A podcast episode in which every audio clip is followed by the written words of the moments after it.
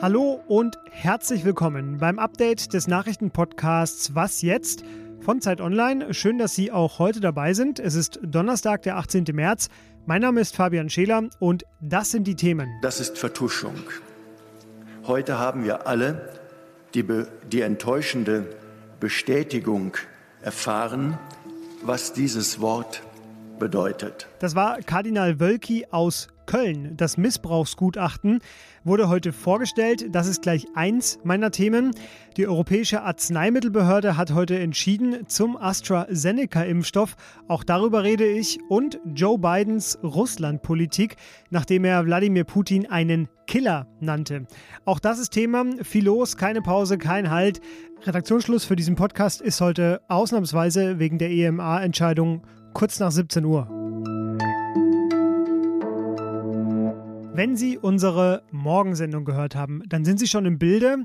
Einer der Top-Termine am heutigen Donnerstag, das war die Veröffentlichung eines juristischen Gutachtens in Köln. Dieses Gutachten hat sich mit den Vorwürfen des sexuellen Missbrauchs im Erzbistum Köln in den vergangenen Jahrzehnten beschäftigt. Untersuchungen und Strafverfahren verhindert. Sie haben nicht sanktioniert, sondern verzögert oder den Schutz der Betroffenen nicht beachtet. Ja, der Mann, der hier gerade nochmal einige der zentralen Erkenntnisse aus diesem Gutachten wiederholt, das ist Kardinal Rainer Maria Wölki. Er hat das Gutachten in Auftrag gegeben. Er hat zuvor allerdings auch ein anderes Gutachten lange unter Verschluss gehalten und das hat ihn jetzt, sage ich mal, nicht unbedingt von der Kritik befreit. Vor diesem heutigen Tag hat er angekündigt, auch er werde die Konsequenzen aus diesem Gutachten ziehen. Allerdings, das ist einer der zentralen Punkte, das neue Gutachten, das spricht ihn komplett frei. Dafür fanden die Gutachter beim heutigen Hamburger Bischof Stefan Hesse elf Pflichtverstöße. Der war nämlich auch lange in Köln beschäftigt. Er bestreitet diese Vorwürfe und ein anderer Kardinal kann die Vorwürfe nicht mehr bestreiten. Es geht um Joachim Meissner. Dem wurden gleich 24 Pflichtverletzungen nachgewiesen. Er ist allerdings schon 2017 verstorben. Der heutige Tag hatte vorerst nur Konsequenzen für zwei mittelrangige Mitarbeiter in Köln. Die gerade genannten Weihbischof Schwaderlapp und Herrn Offizial Assenmacher mit sofortiger Wirkung vorläufig von ihren Aufgaben entbinden. Im Gutachten fanden sich weitere Hinweise auf 202 Beschuldigte. Bei 63 Prozent der Beschuldigten handelte es sich um Priester und die Opfer waren vor allem Jungen. In knapp 32 Prozent der Fälle ging es um sexuellen Missbrauch und in 15 Prozent um schweren sexuellen Missbrauch. Nichts geahnt, das ist seit heute nicht mehr möglich und nicht mehr denkbar. Ganz frisch, heute um 17 Uhr, also vor wenigen Minuten erst gestartet, die Pressekonferenz der Europäischen Arzneimittelbehörde EMA, die sich zum AstraZeneca-Impfstoff geäußert hat, nachdem ja mehrere Länder in Europa einen AstraZeneca-Impfstopp verhängt haben. Das ist ein sicherer und effektiver Impfstoff. Seine Vorteile, Menschen vor Corona, vor Krankenhausaufenthalten und vor dem Tod durch das Virus zu beschützen, überwiegen die möglichen Risiken. Das Komitee stellt ebenso fest, dass der Impfstoff nicht mit einem Anstieg der Thrombosen oder der Blutgerinnsel zusammenhängt. Das war Emer Cook, Direktorin der EMA. Noch läuft diese Pressekonferenz. Sie sagte im weiteren Verlauf auch noch, dass man es nicht ganz ausschließen könne, auch nach tagelangen Untersuchungen, dass es einen Zusammenhang zu den äh, sehr seltenen Ereignissen gibt. Man werde nun aber weitere Studien anstellen und über die möglichen Risiken der Impfungen weiter aufklären. Die Bewertung der EMA soll bindend für Deutschland sein. Das hatte das Gesundheitsministerium vorab gesagt.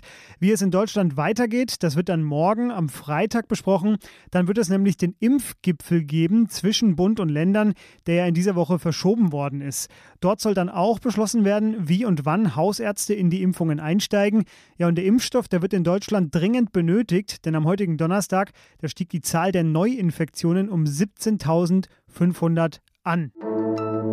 Es ist so etwas wie ein äh, Agreement unter Staatsmännern und Staatsfrauen, dass man sich, äh, geht es um andere Staatenlenker, diplomatisch höflich anspricht. Frühere US-Präsidenten äh, nehme ich da jetzt mal raus, die waren jetzt eher die Ausnahme, nicht die Regel.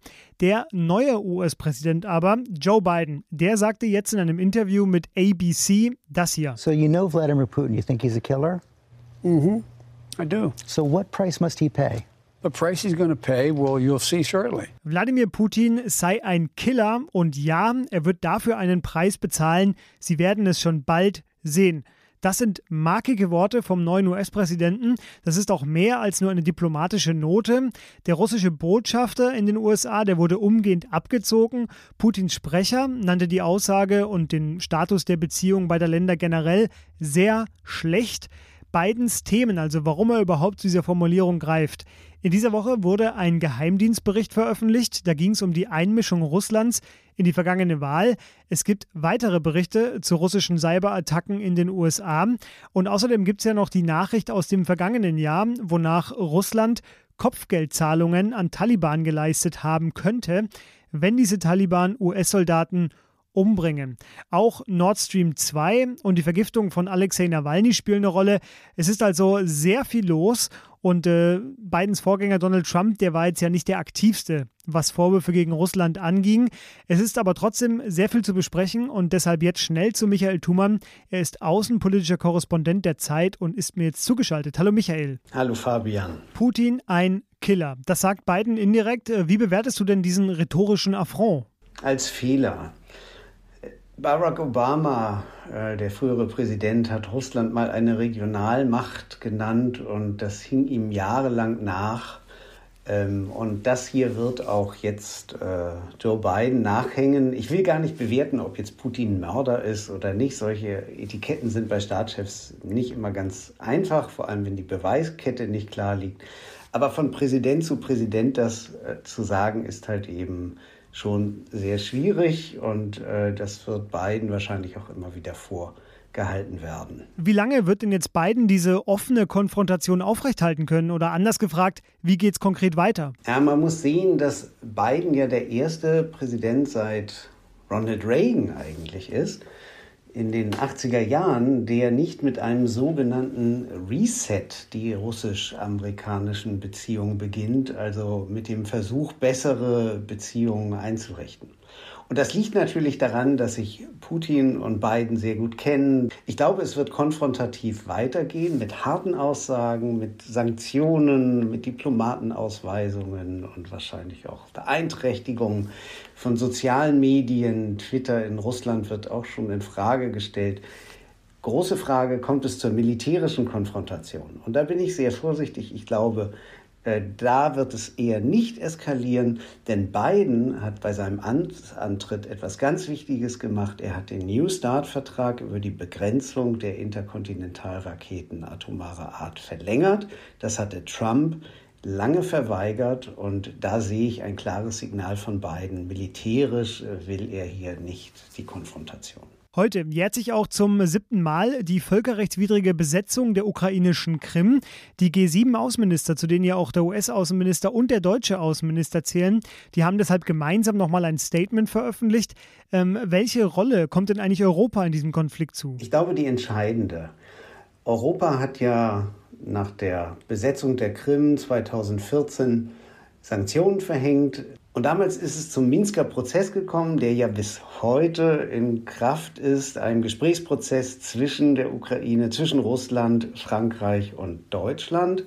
Hier werden die Aufhebung der Sanktionen an russische Zugeständnisse geknüpft. Das ist derzeit der einzige Weg aus dieser Misere. Michael, dir vielen Dank.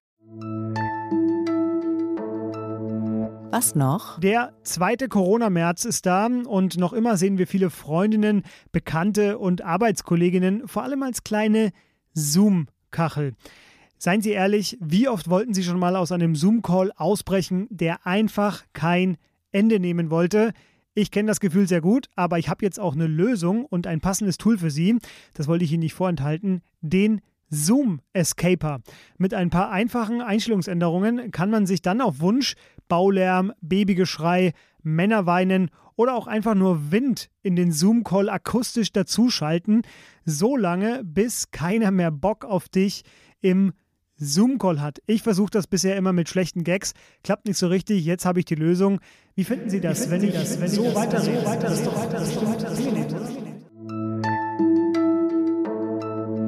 So, das war das Update für heute. Morgen früh geht es bei meiner Kollegin Pia Rauschenberger weiter.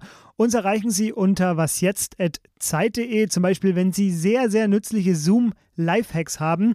Aber wirklich nur die ganz nützlichen, denn unser E-Mail-Eingang, der ist begrenzt. Ansonsten wünsche ich Ihnen schon mal ein baldiges, schönes Wochenende. Mein Name ist Fabian Scheler. Ich sage Tschüss.